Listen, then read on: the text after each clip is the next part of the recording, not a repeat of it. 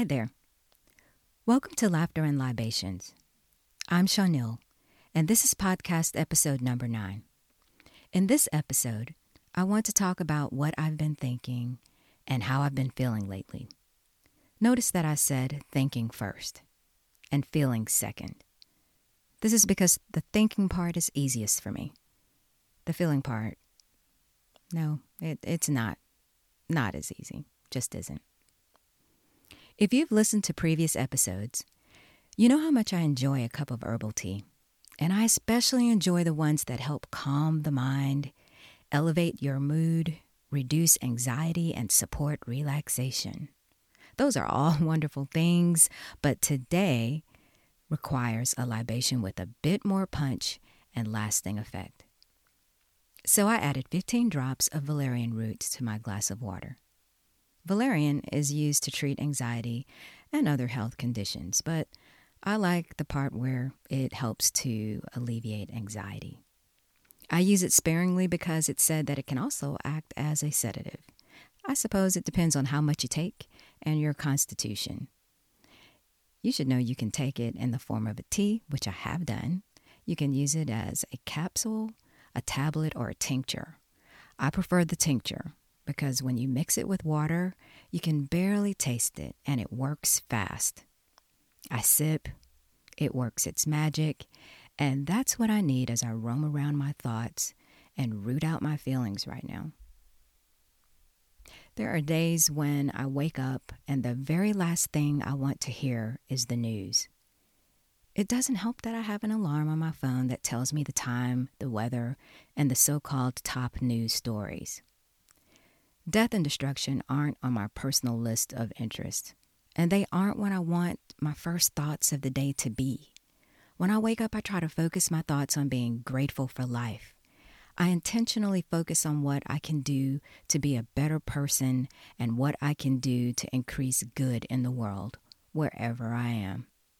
At this point, it's clear that I need to change my alarm settings because there have been too many days of waking up to hear news reports about the loss of life in a way that is sudden, violent, and senseless. I know that death is part of our natural cycle. I get that. We exist in our bodies in this place for a temporary period of time. That's a fact. If you live long enough, life will show you that. It shows us this over and over. I get it. I think there's supposed to be a natural beginning and ending to this experience we're having. But there is nothing natural about the deaths that I'm talking about. We don't know all of their names. We try to list them, we try to remember them, we try to say them. But I doubt that we ever could have an accounting of the number of lives that are taken in ways that they should not have been. Say their names, say her name, say his name. Some names make news headlines, some show up in our notifications, some become trending hashtags and spark entire movements. Some names ride the air from mouth to ear to mouth to ear, connecting one person to another, crossing boundaries between communities, cities, counties, countries, and continents. And they do all of this before they take their places beside others in the cosmos.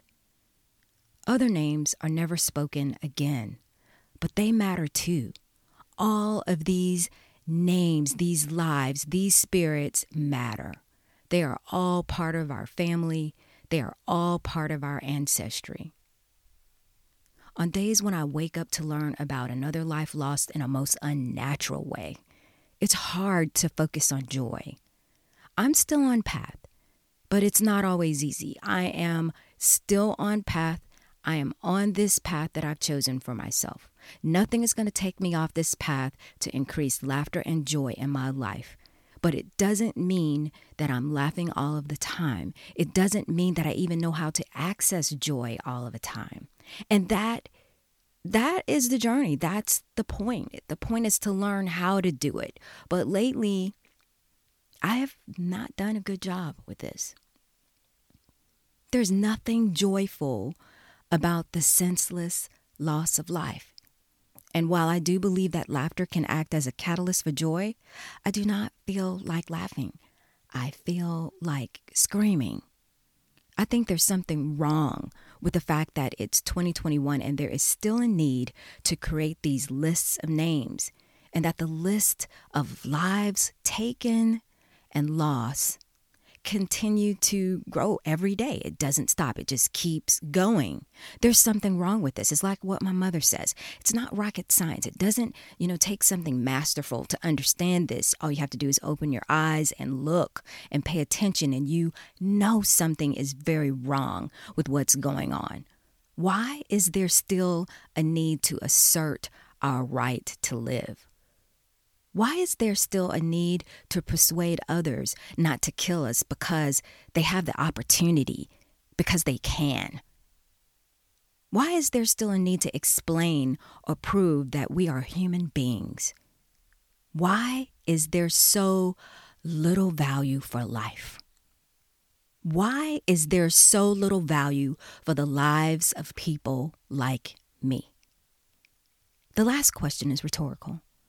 It's a question that comes up for me sometimes, but it's always rhetorical. I'm not interested in anyone's answer to that question. Why is there so little life or uh, so little value for the lives of people like me? There is no acceptable answer to that. No one has the power to define my value. I do. When a person sees me, there may be a desire to label me as a black person, an African American, a person of color, or something else. There may also be a desire to place a value on my life based on a label or something else. But any efforts to define me or my value are useless and simply a waste. There's a song that Peter Tosh has that plays over and over in my mind. It's actually my personal theme song right now. It's called I am that I am. You may already know the song. If you don't, take a moment to listen to it. It's called I Am That I Am. I am that I am, I am, I am, I am. It goes something like that. Is it. No one has the power to define me or my value. And guess what? No one has the power to define you or your value either. We do this ourselves.